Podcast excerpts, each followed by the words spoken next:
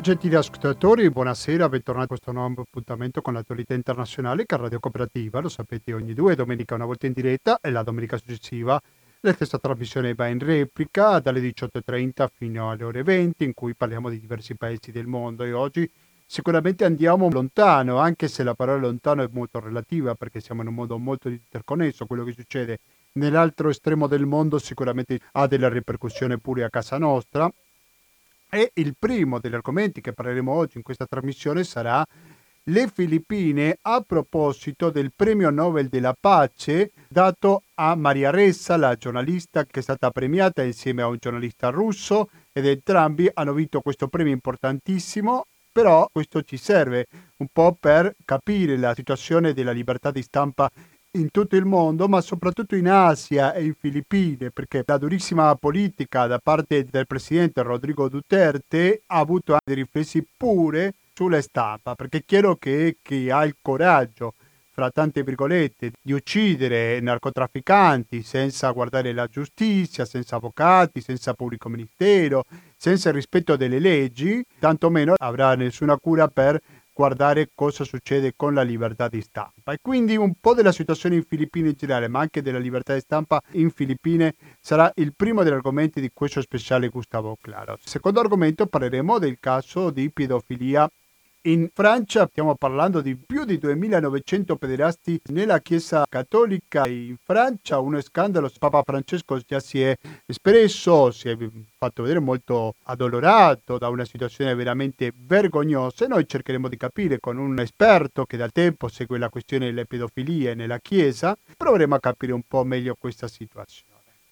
Il terzo argomento, invece, parliamo di una situazione che si è parlato poco per non dire nulla negli ultimi tempi, come spesso succede con la guerra nello Yemen. Ogni tanto intervistiamo a una esperta in particolare di questo tema, come il caso di Laura Silvia Battaglia, che è una collega anche documentarista. Oggi invece sentiremo la voce di un medico chirurgo che di recente è stato nello Yemen per raccontarci un po' le attività di Medici Senza Frontiere, cosa sta facendo lì, quali sono le strutture, anche se di importanza non ha nulla secondo i mezzi di informazione occidentali e che ci concentriamo sull'Afghanistan e nello Yemen continua ad essere ancora oggi delle novità e fatti di violenza. Uno per tutti, il governatore di una delle regioni del sud dello Yemen ha scampato miracolosamente a un attentato e poi un'altra città del centro dello Yemen ha avuto anche un attentato in cui sono morti altri tre bambini, dico altri perché sono tanti le vittime infantili di questa guerra che ogni giorno che passa ha sempre meno senso e noi proveremo a capire come la situazione ad oggi ottobre 2021. Dunque questi sono gli argomenti a livello internazionale che tratterà questo speciale oggi 10 ottobre 2021, ma permettetemi che faccia eccezionalmente un brevissimo commento a proposito di quello che è successo ieri pomeriggio a Roma, quando abbiamo visto le figure molto penose, molto triste, da condannare senza se senza ma dei fascisti attaccando la sede a Roma della CGL. Vedo, ascolto anche gente che telefona a volte qua alla radio, alla rassegna stampa, ma anche non soltanto, anche in altri ambiti, gente che tende a diminuire il discorso del fascismo, che il fascismo non esiste, che un'invenzione di qualche comunista rinchiuso in un centro sociale, ma che in realtà non è così grave, è un fenomeno passeggero, qualche minoranza. Come ci sono anche leader politico, uno in particolare che tende a diminuire o che non vuole condannare direttamente cosa sta succedendo oggi in Italia e si nega a usare la parola fascismo di condannarlo in modo chiaro e palese come merita essere questo fenomeno. Ed è per questo che ho pensato che la cosa migliore è sentire questa canzone. Una mattina mi son svegliato. Oh bella ciao, bella ciao, bella ciao, ciao, ciao. Una mattina sono svegliato e ho trovato l'invasor. Oh partigiano, portami via. Oh bella ciao, bella ciao, bella ciao, ciao.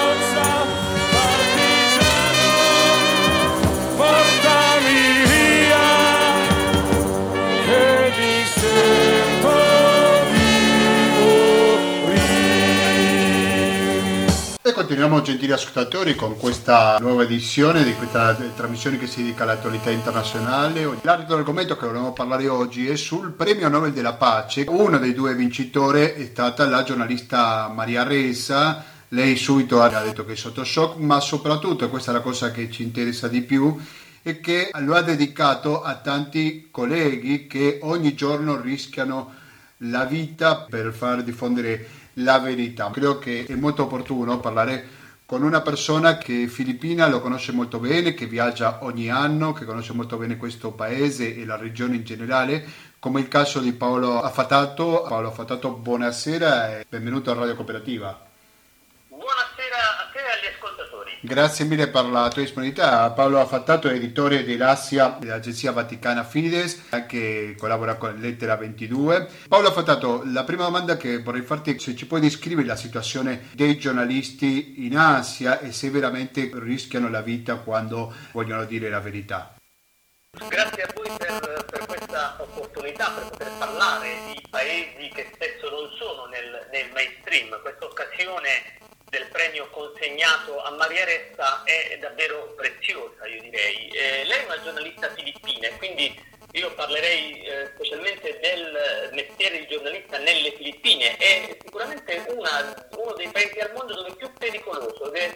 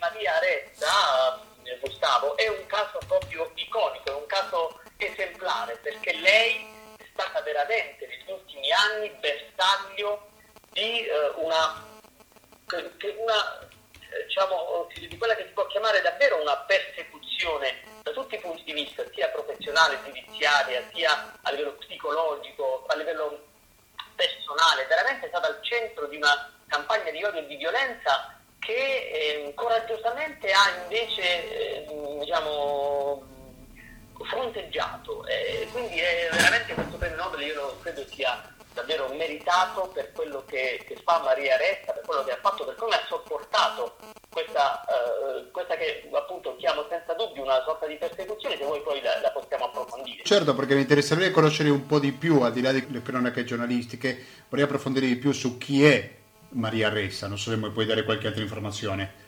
Sì, bene, è una mh, giornalista nata, nata nelle Filippine a 57 anni, è nata nelle Filippine e ehm, pensa già eh, intorno al 73, quindi aveva mh, eh, insomma nella sua infanzia, ehm, si è trasferita negli Stati Uniti con, con la sua famiglia. E mh, eh, quindi era, eh, nelle Filippine nel 72 è stata proclamata la legge marziale del dittatore Marcos, quindi si è aperta una delle stagioni più buie della storia eh, filippina, con una grande repressione anche di tutte le libertà, di tutti i diritti, la chiusura di tutti gli organi di informazione, quindi veramente è stato un periodo molto buio.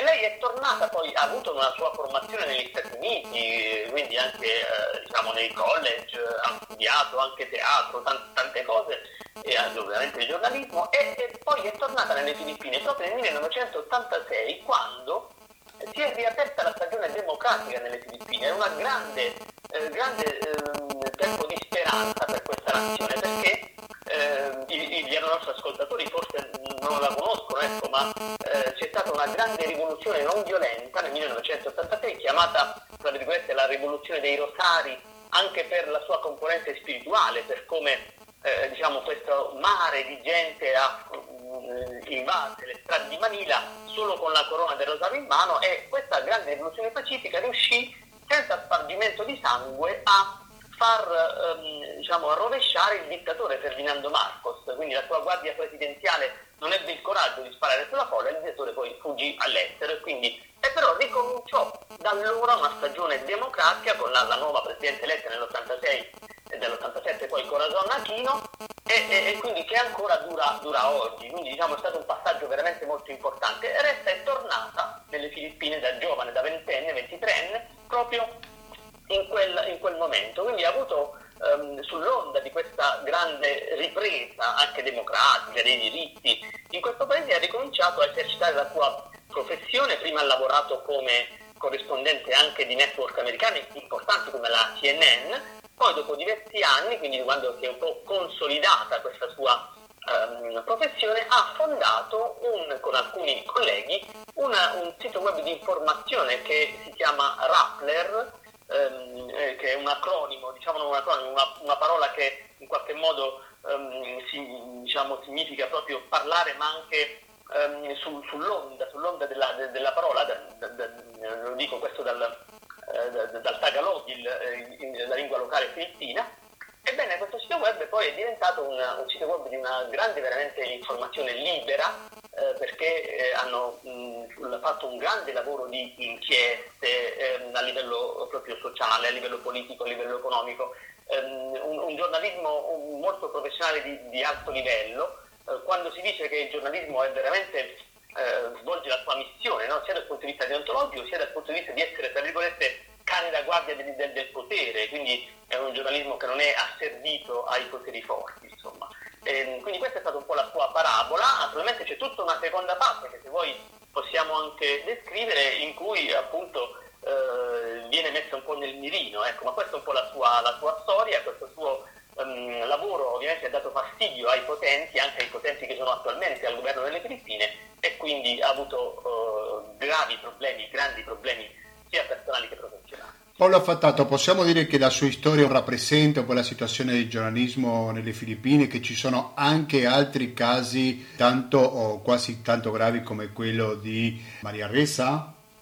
Assolutamente sì, direi che io ne ho consultati tanti colleghi, ehm, avendo anche dei rapporti diretti, e mi raccontano proprio le difficoltà che incontrano nel fare questo, questo mestiere, le difficoltà che, come abbiamo saputo, possono anche portare poi a, a, diciamo, um, a minacce e a, a, soffrire la pena della vita, insomma, ecco, quindi è molto, è, molto a volte pericoloso e quindi coraggioso fare questo, questo mestiere. La Ressa è stata attaccata, diciamo, lei come icona, ma ecco, co, co, come si può um, materializzare questa, questa violenza? In due modi fondamentalmente. Il primo è stato quello che la retta ha subito attraverso le reti sociali, attraverso i social media, perché c'è stato veramente una, um, diciamo, un, un, attacco organizzato um, dai famosi troll, cioè sono milioni di account su diversi social media, milioni eh, creati ad, ad, arte da società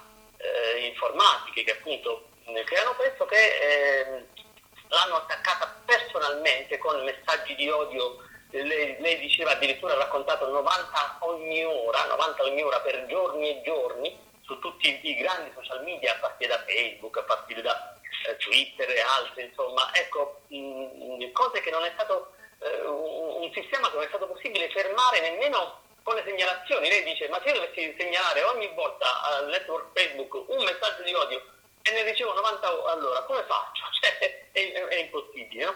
E questo perché? Perché eh, diciamo, avevano um, cominciato la sua attività, avevano cominciato a appunto um, criticare, a trovare delle, eh, diciamo, delle magagne no? nella gestione politica del potere, della gestione economica e così via. Quindi questa è stata una grande eh, modalità con cui è stata annientata anche a livello personale, con forti appunto attacchi personali, attacchi alla sua persona fisica, eh, volgarità di ogni, di ogni modo. E, e, questo tipo di, di, attacco è un attacco che poi ha un, diciamo, dire, una, un, un, impatto sull'opinione pubblica, perché voi pensate che le Filippine sono già uno dei, diciamo, dei paesi considerati a, a livello di, eh, di, frequentazione di internet una sorta di esperimento globale perché sono tra i più connessi al mondo, 10 ore eh, al giorno la media della popolazione che passa su internet, sui social media, ehm, a cui però si aggiunge una grande situazione di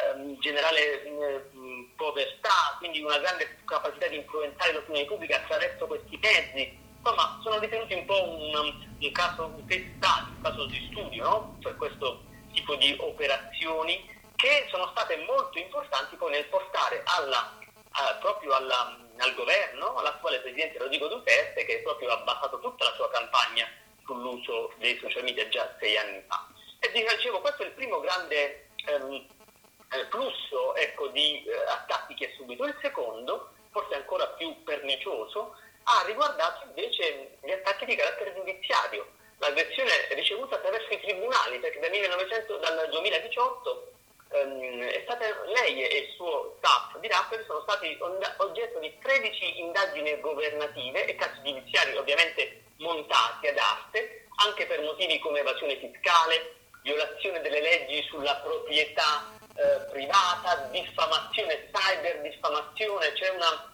um, un caso veramente che ha fatto scuola, è uscito anche sui grandi giornali di tutto il mondo, perché eh, diciamo, c'è stata nelle Filippine eh, una legge che eh, diciamo, nel 2017 è stata approvata sulla diffamazione a livello eh, informatico, cioè sulla cyber diffamazione, la cosiddetta cyber diffamazione, cioè compiuta attraverso appunto mezzi ehm, diciamo, digitali. E, ehm, ebbene, lei è stata accusata di aver, in base a questa legge per un articolo scritto nel 2012, anni prima, ma nessuna legge può essere retroattiva, e allora però che è successo? Siccome in, questo articolo su Rappler nel 2018 era stato corretto con un errore di battitura, no? Eh, c'era una, una, correzione che era stata fatta, quindi dal 2012 eh, in qualche modo, eh, quindi sei anni dopo c'era stata questa correzione, il, il legislatore, il, il giudice ha ritenuto che questo articolo fosse stato ripubblicato invece nell'anno in cui era in vigore questa, questa legge e quindi in base a questa legge è stata condannata per quello che il Time ha, ha definito la prima condanna per un errore di battitura, non in base a un errore di, di battitura, ma insomma ecco, però questa condanna ha significato una sentenza passata in giudicato, ehm, quindi con una condanna che ora tra l'altro la, lei è libera diciamo anche attualmente su cauzione, cioè sarebbe pensate un po' eh, quella che è stata anche suo avvocato, il famoso avvocato britannico Mal Clooney, ehm, che è, tra l'altro è la, la compagna diciamo, del noto attore George Clooney, che guidava la sua difesa, no? la sua difesa, un avvocato noto a livello proprio di Nazioni Unite, ehm, ha, ha, detto che questa, questa sentenza dice, significa veramente un, un, colpo alla democrazia nelle Filippine, un'azione ehm, sinistra terribile per mettere a tacere una giornalista. Cioè, quindi diciamo, ecco, lei ha subito questa persecuzione sia attraverso queste due modalità molto pesanti entrambe e nonostante tutto ha resistito e ha avuto una grande resilienza, una grande professionalità, continuando a parlare proprio per la libertà di informazione, per la libertà di espressione.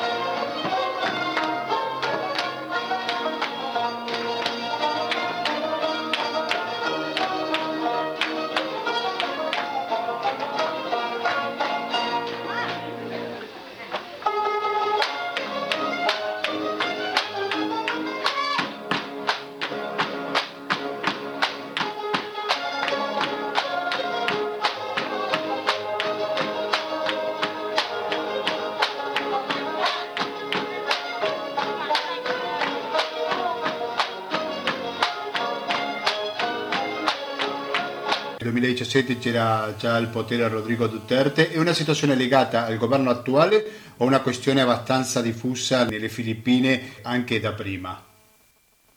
Allora, certo, nelle Filippine diciamo, la vita politica delle Filippine è sempre stata mh, caratterizzata dalla presenza di una oligarchia che uh, detiene diciamo, da, nella storia repubblicana, dagli anni dal, dal dopoguerra, uh, il potere economico e politico. Quindi sono poche famiglie, grandi famiglie, una era proprio quella dei, dei, dei Cojuan, Cogliechino ed altri che hanno detenuto questo potere e si pensa che appunto tutta la ricchezza sia alla fine concentrata, non solo la ricchezza ma anche poi la presenza diciamo, nel, nel, sulla scena politica nelle mani di circa 200 famiglie. Ecco sono dei, dei, dei, veri clan familiari. In questo scenario e negli ultimi anni, eh, diciamo negli ultimi direi decenni, c'è anche un altro elemento che si è affacciato, cioè la, diciamo, il populismo che si è materializzato nelle Filippine nella presenza di eh, pop star, di attori eh, che sulla, delle, sulla scia della loro grande notorietà hanno poi scelto la vita politica. Anche attualmente sappiamo per esempio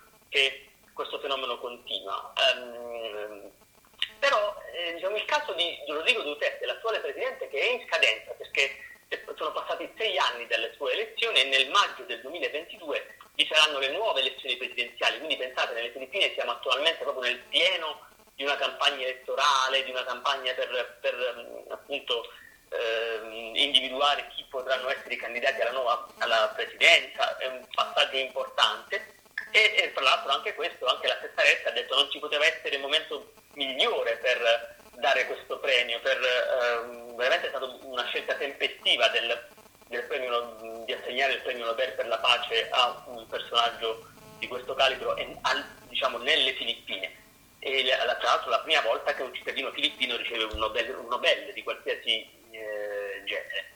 E, ehm, dicevo quindi il, il, caso di Rodrigo Duterte, l'attuale presidente che ha appena finito il suo sessennio e proprio qualche giorno fa ha detto che non si sarebbe ricandidato, quindi ha detto non, non si, ricandiderà. Era però un caso un po' um, diverso, diciamo da, da, dalla normale, dalla tradizionale sistema oligarchico, perché lui è stato considerato un outsider, lui non, non viene da una di queste grandi famiglie, una, veniva dal popolo, è stato sindaco di Davao, una città nel, nel sud, nel, nel, mm, sull'isola di Mindanao, e diciamo è un po' un self-made man che è fatto da solo e così via, proprio con, ha guadagnato anche con i suoi modi piuttosto appunto popol- popolari e populisti, no? la fiducia della gente, quindi già quando era sindaco di Davao, ha sempre ha mh, mm, dato un accento sulle questioni ordine e sicurezza, quindi anche queste con una modalità appunto tipica dei populismi, no?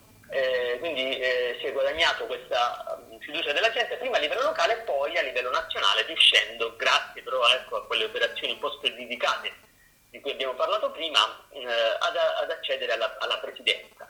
E, mh, mm, quindi eh, durante questo sessegno ah, le sue politiche sono state veramente eh, diciamo, straordinarie, nel senso che sono andate oltre l'ordinario che fino ad, fino, fino ad allora, fino al suo arrivo, si era visto nelle Filippine. Ha avuto una gestione del potere completamente diversa, fatta veramente, lui è stato chiamato il presidente sceriffo, ehm, ha, ha, parlato in modo molto eh, spregiudicato, molto volgare, ehm, a tutti i livelli, anche nei grandi contesti internazionali, non so, ha insultato Obama, ha insultato il Papa, eh, ne ha detto tutti i colori, ehm, quindi diciamo eh, con, con la sua presenza c'è stato un generale scadimento anche formale della vita politica nelle, nelle Filippine e diciamo, c'è stata anche una grande um, come dire, istigazione o comunque um, come dire, uh, il, il, essendo sempre un personaggio pubblico, una fonte di ispirazione per migliaia di persone, ecco, questo ha avuto anche una ripercussione sull'opinione pubblica, sulla società um, filippina. E, una delle, dobbiamo dire che una delle componenti che hanno, eh, delle politiche che hanno contrassegnato questo sessennio, questo periodo di presidenza, è stata la cosiddetta guerra alla droga, cioè una campagna antidroga lanciata proprio in persona dal Presidente Duterte per eliminare, ehm, questo era l'obiettivo, diciamo, proprio tutti i, i grandi spacciatori o comunque le grandi, grandi clan ehm, criminali eh, che ehm, appunto inquinano la società con lo spaccio della droga. Ma questo in cosa si è tramutato invece? Più che andare a, a, appunto a colpire con operazioni di intelligence la, la, la, grande criminalità, i grandi network criminali, si è tramutato in una sorta di guerra di strada in cui la polizia, eh, sulla base appunto degli ordini ricevuti, ha cominciato a fare strage vere e proprie di piccoli spacciatori, di piccoli, spesso nei quartieri più poveri, quindi è diventata una, una, una sorta di, um, um, alcuni l'hanno definita anche eh, diciamo in modo, in modo, molto grave le organizzazioni non governative come Human Rights Watch, eh, Amnesty ed altre, una strage di Stato perché si pensa che sono più di 30.000 le persone uccise proprio da, dalla polizia dal grilletto facile, no? così si dice, ehm, piccoli spacciatori, piccoli mh, mm, magari appunto persone che eh, diciamo per le, anche per le condizioni di estrema povertà sono finite essere appunto i cosiddetti pesci piccoli nei, nei network eh, della grande criminalità organizzata e mh, mm, questo ha creato una sorta di eh, come dire, atmosfera del terrore no? anche per le strade eh, di Manila, per le periferie delle grandi città. Anche i consumatori sono stati colpiti? Mm, sì, anche i consumatori direi di sì, anche se soprattutto i piccoli spacciatori, diciamo, questi sono stati... Però ecco, in questa guerra mh, sporca c'è stato un po' di mezzo tutti, quindi per dire perché era stato anche un modo per eliminare piccoli, la criminalità, ma eliminarla in modo extragiudiziale, cioè fuori dai tribunali, fuori da tutte le garanzie eh, costituzionali e così via. Quindi mh, è, allora... è stato questo comunque una, una, delle politiche che ha caratterizzato il governo di Duterte e che tra l'altro ha, ha suscitato anche la grande, grandi critiche cioè, de, de la, di, di, stampa come, come quella appunto, che veniva da Maria Aresta. Quindi Duterte è un caso un po' a parte che però ha, ha dato per sei anni una, una svolta insomma, alla, alla, società filippina. Vedremo come, come si eh, evolverà e se potrà eh, diciamo, il panorama politico filippino. Ma questa manodura di Duterte ha pagato in termini politici quando critica il Papa, quando critica Obama e così via? Cioè, ha avuto qualche reddito politico questa postura?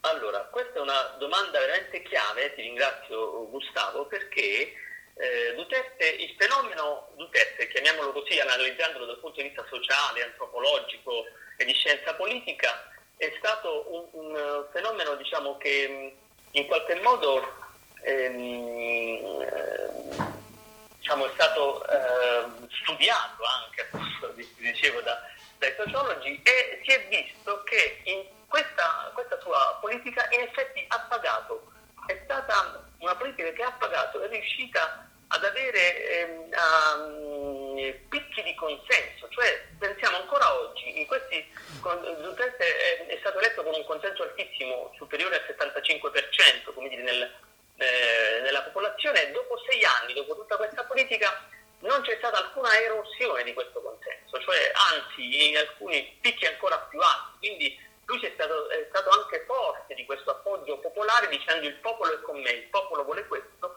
queste politiche diciamo, populiste hanno, hanno pagato e, e, tuttora anche grazie ripeto, a quel grande apparato, a quel grande sistema di influenza grazie a, uh, costruito um, in modo maniacale insomma, sui, sui, social media e con l'appoggio delle, appunto, dei mass media e dei social media perché per esempio pensiamo il più grande giornale filippino è stato venduto a un gruppo economico vicino a Duterte un altro network, un altro network non è stata rinnovata l'autorizzazione a trasmettere, un network molto, molto grande. E, insomma, sono state operazioni anche mirate proprio per tenere questo consenso. Ma generalmente, se dovessi rispondere alla tua domanda, direi che queste politiche hanno pagato? Sì, hanno pagato per questo sono andate, sono andate avanti. Insomma, nonostante le voci dissonanti, dissenzienti di grandi attori come nella comunità internazionale, dicevo grandi ONG, anche la Chiesa Cattolica che nelle Filippine ha un peso molto importante, tradizionalmente il paese più cattolico dell'Asia, bene i vescovi per esempio sono opposti in tutti i modi questa, um, a questa modalità, a questa campagna violenta, a questa campagna di odio, alle campagne di odio, alle campagne agli omicidi, appunto alle stragi di Stato della, della, campagna contro la droga, ma questa oh, voce dei vescovi, questa opposizione della Chiesa, di fatto non ha spostato il consenso, non ha spostato le coscienze, quindi ecco questo è un altro elemento su cui si può riflettere. E, e quindi ecco, oggi cosa si dice, cosa dicono gli osservatori? Forse le Filippine sono cambiate, ecco, forse la popolazione, la società, c'è stato un cambiamento anche culturale da tenere presente. Quindi anche questo passaggio elettorale del maggio prossimo sarà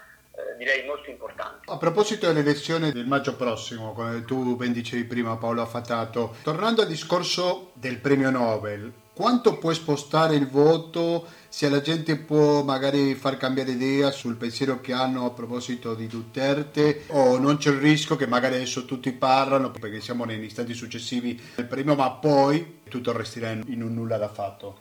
Beh, grande sfida, il grande pericolo. Come dicevamo, è chiaro che questo premio Nobel contribuisce a portare un focus su questa situazione che abbiamo lungamente descritto in questa nostra conversazione, che ha grandi implicazioni sia dal punto di vista del rapporto tra politica e informazione, per, eh, diciamo, per la libertà di stampa ed espressione in una nazione come le Filippine, ma appunto direi eh, poi diciamo come, in, come dire, impatto e modello per tutta l'Asia e per il mondo, insomma ecco un, un, caso, un caso, di studio, ha um, una, una um, ripercussione poi anche di carattere internazionale perché poi appunto le Filippine sono parte per esempio dell'ASEAN, dell'Associazione delle Nazioni del Sud-Est Asiatico, hanno dei rapporti privilegiati storicamente con gli Stati Uniti, no? che sono stati ex colonizzatori.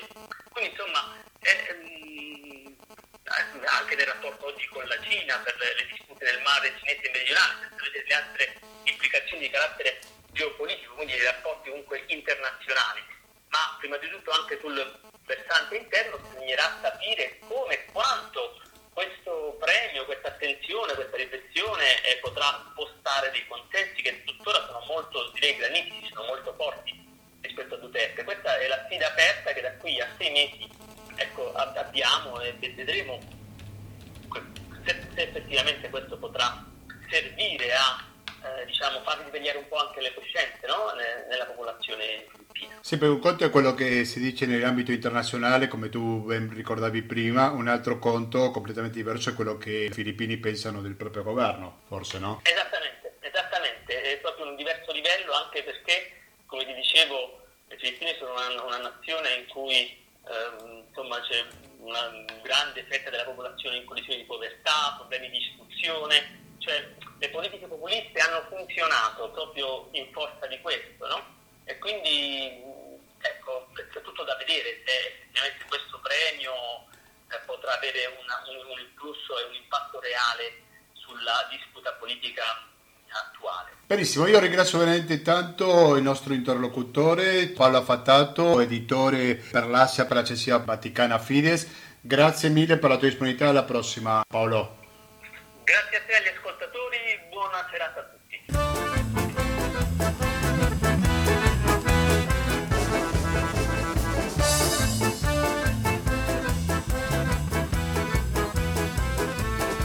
Questa mattina mi son svegliata. Bella ciao, bella ciao, bella ciao, ciao, ciao. Stamattina mi son svegliata ed ho trovato l'invasor. Oh partigiano, portami via. Bella ciao, bella ciao, bella ciao, ciao, ciao. Partigiano, portami via, che mi sento di morire.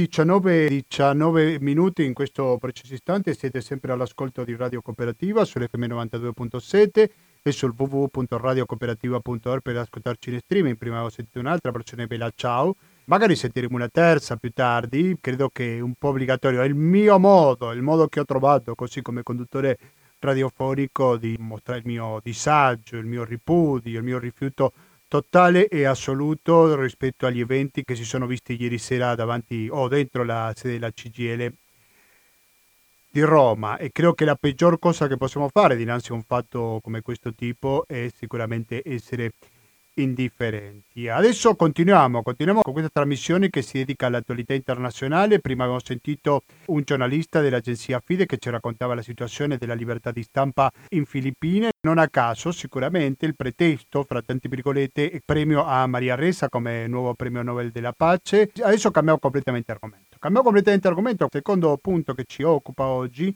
c'è una commissione, ha fatto una ricerca molto precisa a proposito dei casi di epilofilia dal 1950 fino all'anno scorso in cui si sono viste veramente dei dati molto ma molto allarmanti per quanto riguarda i casi di epilofilia. Stiamo parlando di 330.000 vittime di abusi sessuali commessi in questi 70 anni. C'è qualcuno che ha abusato di questi bambini, non era clerico, però ci sono la maggioranza e siamo molto fortunati perché per parlare di questo siamo in contatto con una persona che la questione della pedofilia la conosce molto bene. L'ultimo libro che ha scritto a quattro mani insieme a Emanuela Provera si chiama Giustizia Divina, così la Chiesa protegge i peccati dei suoi pastori e poi ha scritto anche altri libri con lo stesso tema, Figli rubati, l'Italia, la Chiesa e i desaparecidos, quindi la pedofilia all'interno della Chiesa ha come punto in comune tutti i libri che ha scritto il nostro intervistato, mi sto riferendo a Federico Tulli. Federico Tulli, buonasera e benvenuto a Radio Cooperativa. Pronto? Federico, mi senti? Eccomi. Adesso sì, siamo molto contenti di avere un esperto da tanti anni che fa la ricerca sulla questione della pedofilia all'interno della Chiesa, oltre a scrivere tanti libri, non l'ho detto prima, però è anche giornalista del settimanale LEF. Federico, cosa sappiamo di questo caso? C'è stata anche una polemica politica fra il presidente della conferenza episcopale francese, io non sono francofono, probabilmente lo dico male, lo provo, l'arcivescovo Eric Moulons Boufford, fra lui e anche il ministro della giustizia francese Eric Dupont Moretti, l'arcivescovo religioso, ha detto che il segreto confessionale è più forte delle leggi della Repubblica a proposito di una idea che ha il governo francese di obbligare ai preti tassativamente di allertare i casi in cui dentro la confessione si ammettano casi di pedofilia. Ecco, cosa possiamo dire al riguardo Federico? Allora, intanto grazie per, per avermi eh, interpellato su questa, su questa storia che eh, certamente è, io penso di poter dire che sia eh, sicuramente un, un, un, punto, ci sarà un prima e un dopo questa inchiesta francese, sicuramente, perché eh, intanto questa inchiesta è un'inchiesta indipendente commissionata dalla conferenza episcopale francese nel 2018 ed è arrivata appunto a conclusione dopo tre anni. È durata così tanto tempo perché eh, il, eh, presidente della, della commissione d'inchiesta, il dottor Sauvé, e ha, ha, avuto la possibilità di indagare su un periodo di tempo molto lungo, cioè dai primi anni 50 fino praticamente eh, eh, al, a, agli ultimi anni, quindi quasi, eh, quasi 70 anni di arco temporale.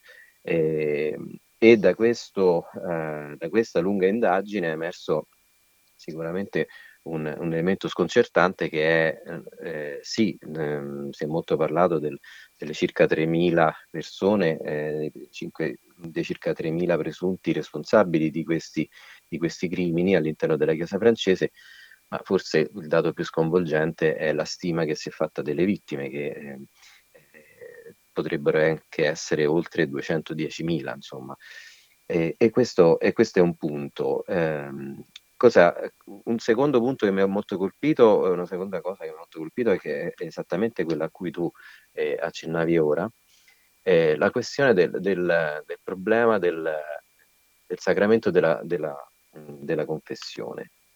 Eh, allora, io sì, ho seguito la, la, dire, la polemica tra eh, le, il capo della conferenza episcopale francese e il ministro della giustizia. E devo dire, apro una parentesi, eh, in Italia in Italia siamo lontanissimi dall'arrivare a fare polemiche del genere, cioè non, non c'è nemmeno mai stata un'inchiesta eh, a tutto campo come quella francese. Eh, chiudo la parentesi. Eh, la questione della, della, confessione secondo me è centrale perché, mh, e questo si deduce anche da alcuni dei dati che fino adesso sono emersi dal, dal rapporto, perché sì, da un lato tu dicevi il, il problema è che eh, molto probabilmente alcuni eh, dei sacerdoti responsabili di, degli abusi hanno raccontato eh, quello che hanno combinato al, ehm, al, proprio confessore. Ma una cosa di cui si parla molto poco eh, e di cui in Italia non si parla praticamente mai è che gran parte di questi crimini avviene nell'ambito della confessione. e quindi, così come è coperto da segreto, eh, appunto, eh, da, da, da, segreto che poi è passibile anche di, eh, di scomunica, eh, quello che, avvie- quello, che dice un, un, fedele oppure un sacerdote al proprio confessore, allo stesso modo è, è coperto da segreto pontificio tutto quello, da, dal segreto del confessionale, tutto quello che avviene nell'ambito della confessione. Per cui se un abuso eh, avviene eh, per dire in, nell'arco temporale di questo eh, particolare sacramento ed, che, ed, è un arco temporale che non ha un inizio e una fine ben definita, quell'abuso automaticamente eh, viene segretato, cioè non, eh, e, e, rientra nei delicta gravioribus, che sono i crimini più gravi, che, con, incardinati all'interno del, insomma, del, del, codice eh, penale eh, della Chiesa come appunto i, diritti più gravi, perché sono una... Eh, la violazione riguarda la confessione, non tanto la persona, cioè, um, e, e, quindi eh, diciamo, tut, se già tutto quello che accade all'interno della Chiesa, per, soprattutto per quanto riguarda i crimini di questa natura, è già eh, segretato eh, quasi automaticamente, se accadono all'interno del, nell'ambito del confessionale, eh, la, la, segretezza è assoluta. Può essere ehm, tutto quello che accade nell'ambito del confessionale può essere giudicato solamente dalla magistratura eh, vaticana e, e, questo ovviamente fa sì che eh, molto spesso, siccome comunque la magistratura vaticana non è eh, sì, è, molto efficace, molto efficiente, ma non così estesa da poter coprire tutto quello che, eh, che accade in tutto il mondo eh, per quanto riguarda questi crimini all'interno della comunità ecclesiastica. Eh, la questione del, dell'eliminazione del, eh, del, sacre- del segreto sul, eh, sulla confessione eh, è delicatissima perché chiaramente va a toccare uno dei cardini della, eh, del, del, cattolicesimo, per cui sarà interessante vedere come in uno Stato laico come quello francese verrà eh, portata avanti. Certamente, allora, ma questo quanto sorpresivo è questo documento all'interno della Francia? Perché magari non c'erano numeri così chiari, però sì. qualcosa si poteva intuire di questo fenomeno, o no? Sì, beh, eh, ed è il motivo per cui molto probabilmente appunto la conferenza episcopale francese ha commissionato questa indagine indipendente, eh, che eh, cioè, ehm, così come per, faccio un esempio, in Italia negli ultimi oh, eh, sono, sono stati probabilmente circa 300 i sacerdoti tra indagati e condannati per questioni di pedofilia. In Francia, se non sbaglio, sono stati una settantina ma c'è il, mm, diciamo, il, caso del cardinale Barbarene che è stato eclatante, che è stato anche centro, insomma, oggetto di un film molto, molto famoso, eh, cardinale Barbarene di Lione, che è stato condannato in primo grado per aver ehm, omesso di denunciare eh, un, un, proprio sacerdote che in pratica era una sorta di criminale seriale appunto nel campo degli abusi contro i minori e delle violenze contro i minori. E quindi comunque la Chiesa francese al suo interno aveva già scoperto diverse ehm, criticità. E, e, probabilmente ecco, per, eh, anche per mettere un punto eh, e fare piena luce, insomma cominciare a, a eh, ad affrontare in maniera seria e concreta eh, quelle che eh, fino ai primi anni 2000 si ritenevano solamente voci, eh, incontrollate, allora appunto ecco, ha commissionato questa indagine l'indagine effettivamente ha scoperchiato eh, diciamo, un, eh, l'orrore. Da una parte è stata una condanna da parte degli integranti della Chiesa, ma poi c'è questa dichiarazione da parte dell'arcivescovo dicendo che le nostre leggi all'interno della Chiesa sono inviolabili, quindi eh, secondo te Federico Tullis c'è una vera e propria intenzione di portare chiarezza su questi crimini? Eh, eh, cioè, io no, non posso, ecco, come dire, fare processo alle intenzioni, non è una battuta, però eh, può darsi pure che ci sia l'intenzione, però deve fare i conti eh, davvero con, ehm, con tanti pilastri della, de, della cultura cattolica, eh, che uno appunto è quello della confessione, ma poi c'è anche eh, un altro grandissimo problema che eh, sicuramente emergerà nel momento in cui effettivamente saranno fatti, si vorrà cambiare qualcosa, il problema rappresentato, lo dico in estrema sintesi, dal sesto comandamento, cioè non commettere atti impuri. Ora, eh, perché dico questo? Perché l- lo stupro di un bambino eh, da parte di un adulto mh, è considerato ancora un peccato. Ed è questo uno dei motivi per cui se a commettere questo peccato è un sacerdote, la Chiesa pretende che, di, eh, di, giudicarlo lei, questo, il Signore con, che commette questo peccato. Eh, e questo sottrae eh, tanti paesi, e qui mi riferisco soprattutto all'Italia purtroppo, sottrae spesso all'azione della magistratura appunto eh, la, la, possibilità di, eh, di, di, indagare in maniera approfondita. Quindi eh, la, non mi sorprende la reazione del vescovo francese che da un lato si dice scioccato, eh, amareggiato e, e quant'altro eh, rispetto ai risultati di questa indagine. Dall'altro, è comunque alza, alza immediatamente un, eh, un muro eh, separatorio tra quello che è la giustizia terrena e quella eh, non terrena, chiamiamola così, e, e, e rivendica il, un, un diritto a una sorta di indipendenza di, della giustizia non terrena da quella terrena. Ecco, questa cosa, appunto, come dicevo prima, eh, in un paese eh, profondamente laico come, come è eh, la Francia, sicuramente ecco, il, diciamo, il dibattito tra, tra, le due, tra le istituzioni, quella religiosa e quella, e quella, quella statale, sicuramente è solo all'inizio. ecco, da giornalista io ehm, sono molto curioso di sapere come, come evolve, anche perché potrebbe fare da esempio appunto all'Italia. Mi fa pensare a quando qualche papa tanti decenni fa diceva che la Francia la, la figlia prediletta della Chiesa. Allora Federico Turi, sì. tu che hai scritto tanti libri su questo argomento, che da una vita stai facendo ricerca sulla pedofilia all'interno delle chiese, si può fare un'analisi, se vogliamo, di confronto fra la Chiesa e la Francia e altre chiese, magari in Europa o altre parti del mondo, nel senso che quanto anomalo è il caso francese? Allora, il caso francese è, è ehm, non solo geograficamente ci interessa molto da vicino, ecco, quindi insomma, eh, però ecco, all'interno, per quanto riguarda l'Europa, eh, eh, questa, eh, indagine, questi numeri eh, si legano e, e seguono eh, inchieste e risultati molto simili che, che, erano già avvenuti negli anni a partire da, praticamente dal 2010 in poi, eh, in Irlanda soprattutto, ma in Germania, in Belgio, in Olanda.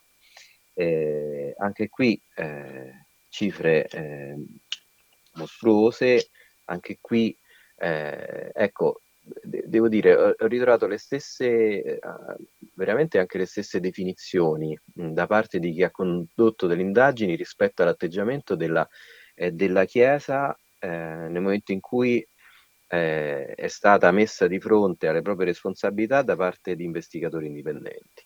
Il, il dottor Sauvé, il, il, capo appunto della, della commissione francese, eh, ha usato due termini eh, molto duri, eh, denunciando fino ai primi anni, dice, fino ai primi anni 2000 la Chiesa francese è stata indifferente e crudele nei confronti delle vittime eh, praticamente fino al, al, ai primi anni 2000, dal 1950, dice, le, le vittime eh, che avevano osato fare denuncia eh, al vescovo e così via, comunque alle, alle istituzioni eh, religiose, eh, praticamente oltre a, a, essere ascoltate con sufficienza non sono state credute. Oppure eh, c'era forte l'idea, la convinzione che avessero un po' contribuito a quello che era loro accaduto. Ecco, io questa cosa l'ho riscontrata come anche la questione del confessionale, per esempio nella, un'inchiesta importantissima che è stata condotta in Germania, ma anche in Belgio e, e in Olanda. Eh, invece per quanto riguarda l'estensione del fenomeno, i numeri, probabilmente ecco, questa eh, della Chiesa francese è molto simile a quello che, che è stato scoperchiato in, in Irlanda appunto tra il 2009 e il 2010, cosa che poi eh, portò eh, l'allora pontefice che era Benedetto XVI a, a, pubblicare quella famosa lettera di, di richiesta di perdono ai eh, cattolici irlandesi eh, che diciamo, come dire, segnò l'inizio della fine del pontificato di Benedetto XVI. Ma a livello di diritto canonico all'interno della Chiesa è cambiato qualcosa negli ultimi tempi perché sono cambiati i papi, però in concreto è cambiato qualcosa nella Chiesa? Allora, a, a, livello normativo, certamente eh, da cambiare qualcosa per primo appunto è stato Benedetto XVI, però mh, senza grossi risultati. E, Papa Francesco sicuramente eh, ha inesprito eh, delle norme, eh, quindi le condanne che riguardano ovviamente ecclesiastici, eccetera, però al momento di condanne vere e proprie non ce ne sono state molte. Eh, ha sicuramente eh, fatto un, un, passo molto importante per quanto riguarda eh, il discorso della prescrizione del reato, per cui adesso mh, il pontefice ha la possibilità di eliminare il termine della prescrizione e quindi eh, dare la possibilità, eh, questo è un crimine molto particolare, mh, c'è uno studio australiano che ha, ha stimato in, eh, cioè una, una vittima di, una, di, un pedofilo impiega circa 35 anni in media prima di e, e, e riuscire a elaborare quello che ha subito e a parlarne a qualcuno in pubblico. Quindi diciamo, la prescrizione che è un, comunque un, un, un, istituto delicatissimo perché eh, ovviamente le garanzie eh, devono essere sia per quanto riguarda la presunta vittima che per il presunto colpevole, però la possibilità di eliminare la prescrizione dà un, eh, può dare alle vittime di questi eh, crimini violentissimi la possibilità di eh, ottenere un, un risarcimento questo per quanto riguarda appunto il, il Vaticano e Papa Francesco. Poi un altro, un altro passo importante è stato certamente le, la, l'eliminazione del segreto pontificio sulle sentenze, ma anche sull'istruttoria che riguardano casi di, eh, di pedofilia. Eh, e questo è accaduto alla fine del 2019.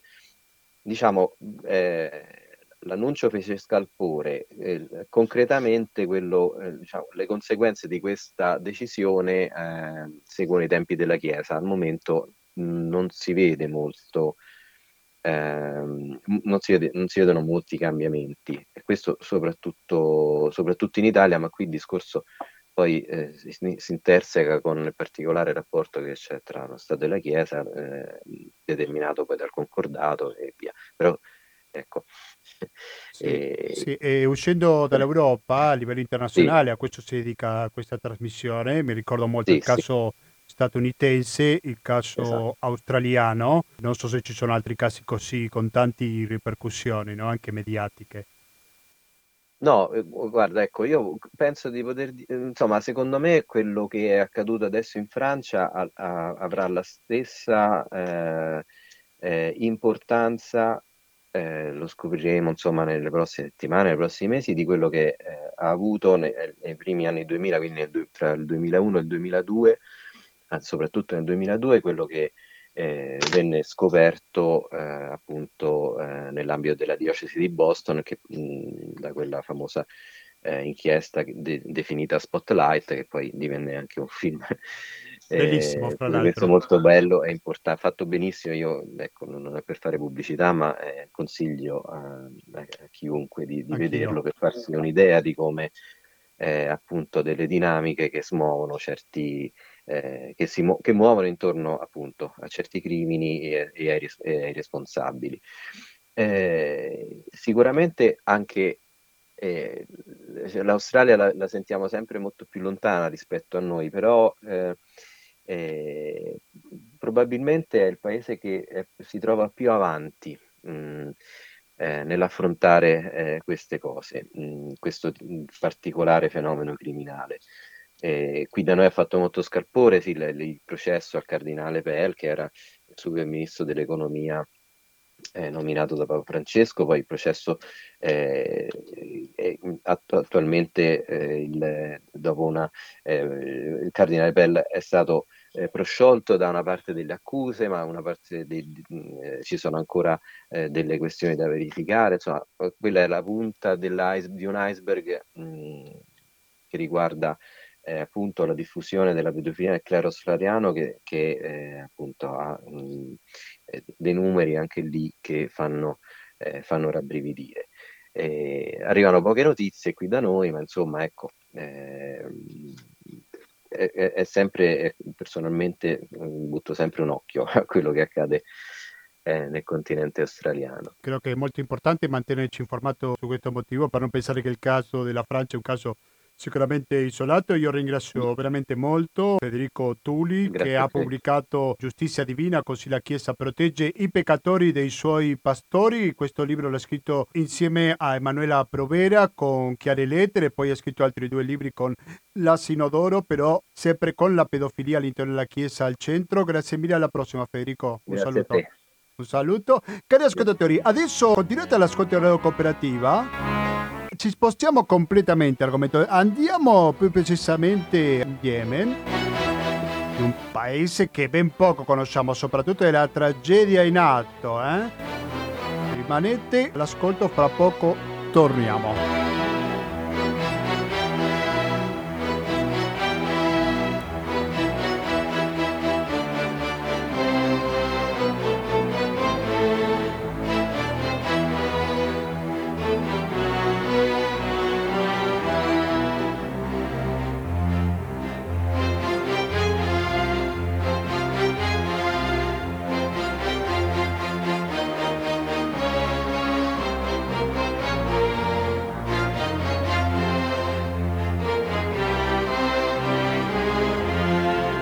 19.45 minuti sentiamo oggi la terza versione diversa, molto diversa di Bella Ciao perché lo ricordiamo che il fascismo non va in nessun momento tollerato e va condannato senza se e senza ma sempre, ogni giorno della nostra vita ma soprattutto quello che è successo ieri a Roma. Dunque torniamo alle notizie internazionali perché nello Yemen, come dicevo all'inizio, la tragedia continua. Il governatore di una regione del sud dello Yemen si è salvato in miracolo da un attentato, poi a un bombardamento dove sono morti tre bambini, in una tragedia che va ancora in corso, in una guerra che, lo ricordiamo, è di procura. Credo che così possiamo chiamarla perché stiamo parlando che da una parte si trova l'Iran e non solo, e dall'altra l'Arabia Saudita e non solo, ma per renderci un po' il panorama di cosa sta succedendo nello Yemen, ma soprattutto l'attività sanitaria. Credo che è importante sentire la voce di Federica Iezzi. Federica Iezzi, buonasera e benvenuta a Radio Cooperativa. Eh, ciao Gustavo, grazie mille per, per, l'invito. Grazie a lei per accettarlo. Dunque, Federica Iezzi è chirurgo di Medici Senza Frontiere che è tornata da fine maggio dopo un lavoro a Moca, da lì la parola Moca che usiamo per il caffè, non è un caso questa coincidenza nei nomi. Ah. Um, Federica, dottoressa, la prima domanda che vorrei fare, se ci può raccontare un po' qual è la situazione nello Yemen anche dal punto di vista sanitario, che è l'area nella quale lei ha lavorato, per favore. Certo, certo. Allora hai, hai, detto benissimo, io ho lavorato in un ospedale di Medici Senza Frontiere, nell'ospedale chirurgico eh, di, della città di Mocha, è una città che si trova sulla costa occidentale dello Yemen e, e si trova un po' attanagliata tra eh, due grossi ehm, fronti di battaglia, che sono quello a nord della città di Alodeida e quello eh, un po' più interno della città di Taiz. Eh, tutta questa fascia di terra raccoglie una popolazione di circa un milione, un milione e mezzo di, di civili e l'ospedale di Medici Senza Frontiere in cui ho lavorato è l'unico ospedale eh, su, questa, su, tutto questo tori- territorio che fornisce cure chirurgiche di emergenza alla popolazione civile. Eh, la situazione nello Yemen ehm, è mh, una situazione che è peggiorata, come mh, dicevi benissimo tu nel, eh, nella presentazione, eh, dal 2015, quindi da quando eh, drammaticamente si è scagliata questa, eh, questa guerra, che, eh, questo conflitto che affonda poi le sue radici nella primavera araba del 2011. E, mh, e, lo Yemen era un paese in cui già i sistemi sanitari erano scadenti, in cui c'era un alto eh, tasso di malnutrizione, c'era carestia, l'economia era poco funzionante e la guerra non ha fatto altro che peggiorare queste condizioni sociali. Oggi ci troviamo con circa 20 milioni di persone su un totale di 24 milioni che necessita di una qualche forma di assistenza umanitaria e eh, se vogliamo di protezione. Consideriamo che molti dati sono sottostimati chiaramente.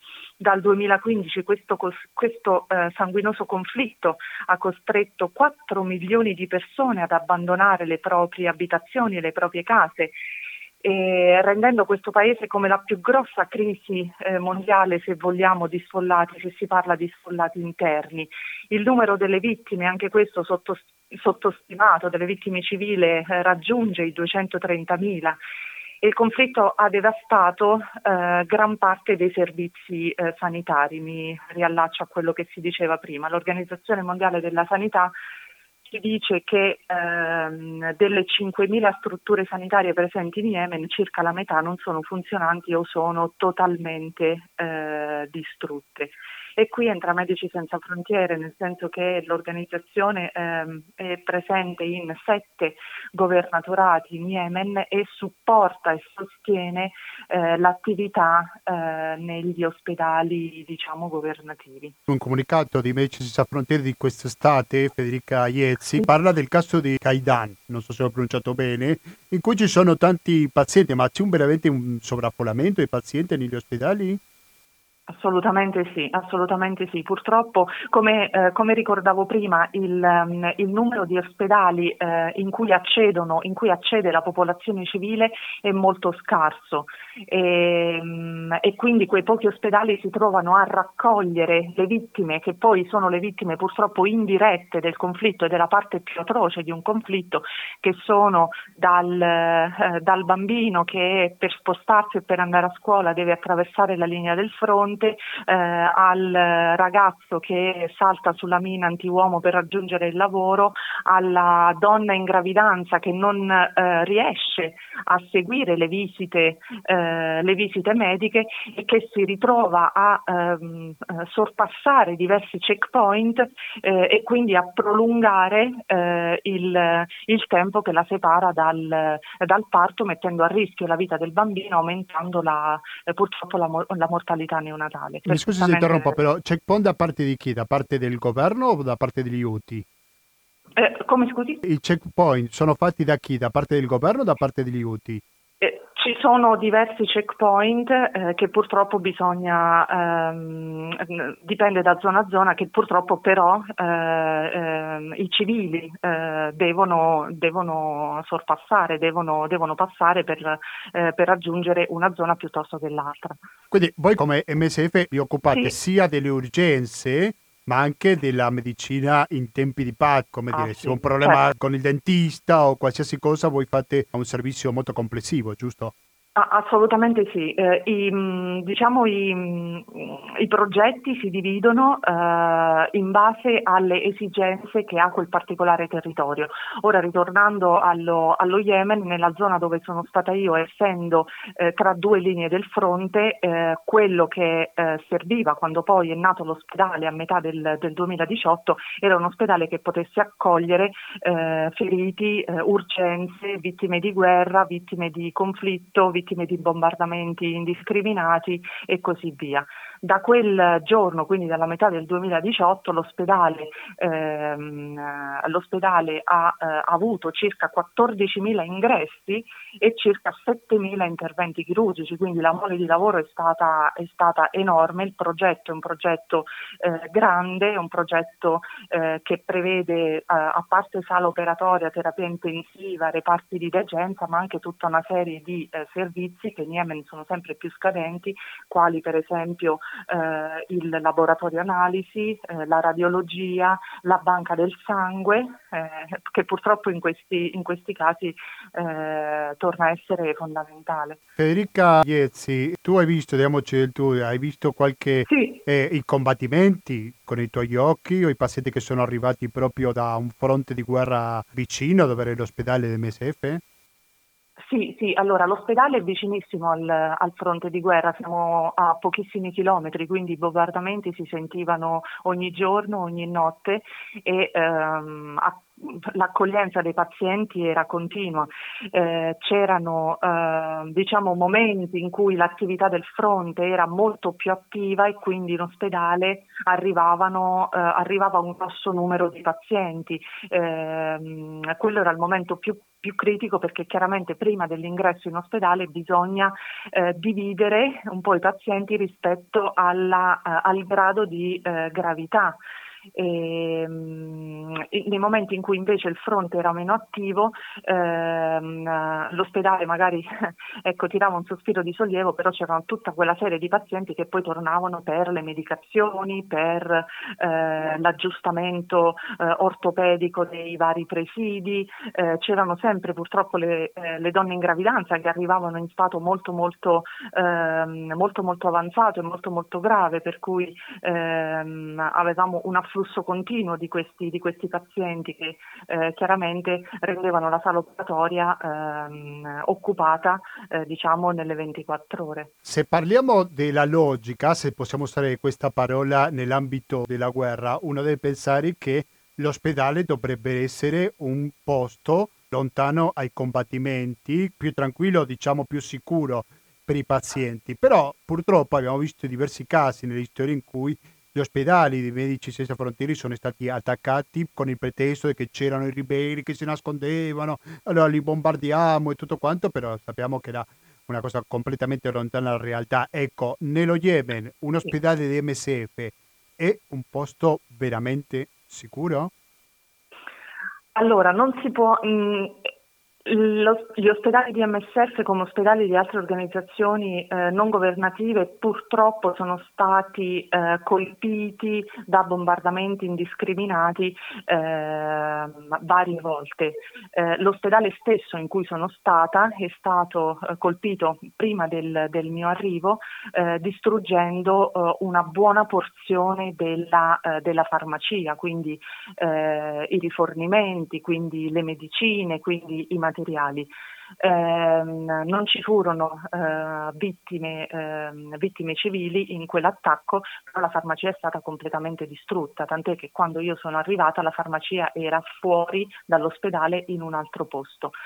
Ora, quello che posso dire è che io durante tutto il mio uh, percorso in, in Yemen non mi, sono, non mi, sono, sentita mai non al sicuro uh, dentro l'ospedale. È vero che si sentivano i bombardamenti vicini, è vero che ci sono stati degli episodi, tra virgolette, critici, però uh, non mi sono mai sentita non al sicuro. Federica Iezzi, chirurgo di MSF, prima di salutarci vorrei chiederti un, un caso. Un caso in particolare che ti aveva colpito nel tuo soggiorno sì. yemenita Ecco, ti ricordi no? di qualche sì. caso di un paziente un po' rappresentativo della tragedia nello Yemen? Sì, eh, allora io sono un chirurgo che si occupa di bambini, quindi ah. eh, uno dei ricordi più stretti è legato ad una bambina che si chiama Nujat, ha sei anni, è una bambina che è stata, eh, la cui casa è stata colpita da un bombardamento, la casa era eh, nella città di Ais, a um, una novantina di chilometri dall'ospedale in cui lavoravo. Nel, nel, bombardamento in questa casa ehm, Nujat giocava insieme alla sorellina e c'era la mamma in casa.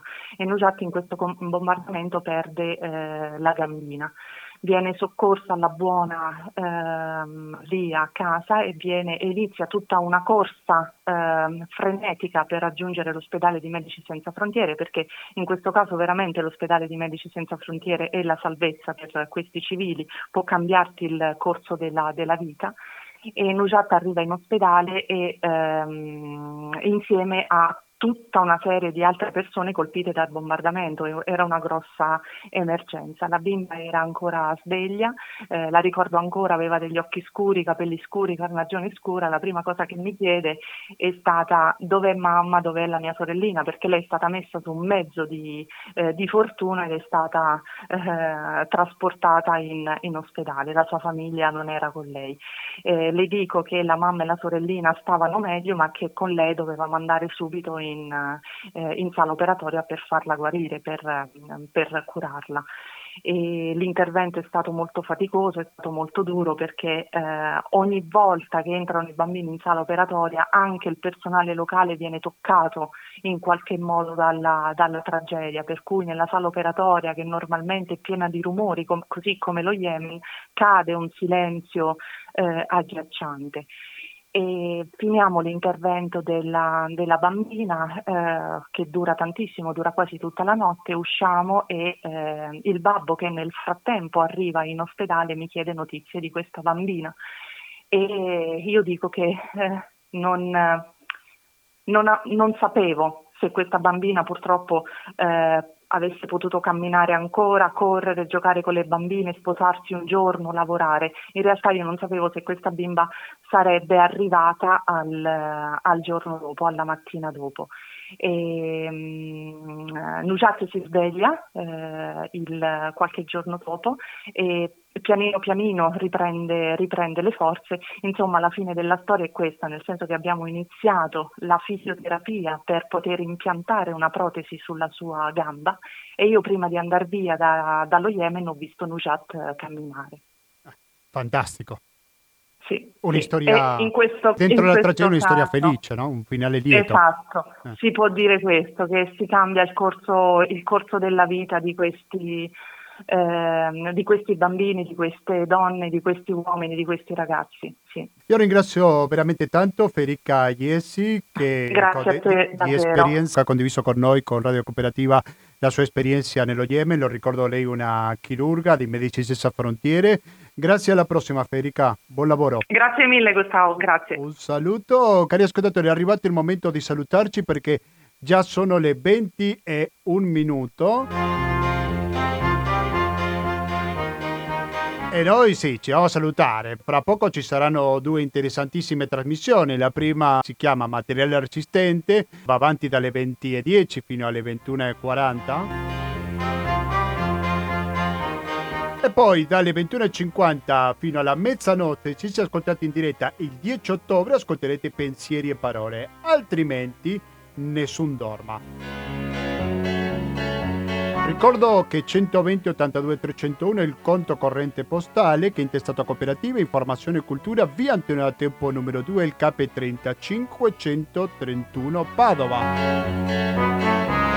Il RID bancario, il pago elettronico e il contributo con l'associazione Amici Radio Cooperativa sono i metodi alternativi per aiutarci alla sopravvivenza. Io non so cosa farete adesso, ma di sicuro che lo farete in compagnia di Radio Cooperativa. Quindi basta, da Gustavo Claro non mi resta più che salutarvi e noi ci risentiamo giovedì prossimo come al solito dalle ore 19.10 con Latinoamericano, ovvero informazione cultura e musica direttamente dall'America Latina. Grazie e alla prossima!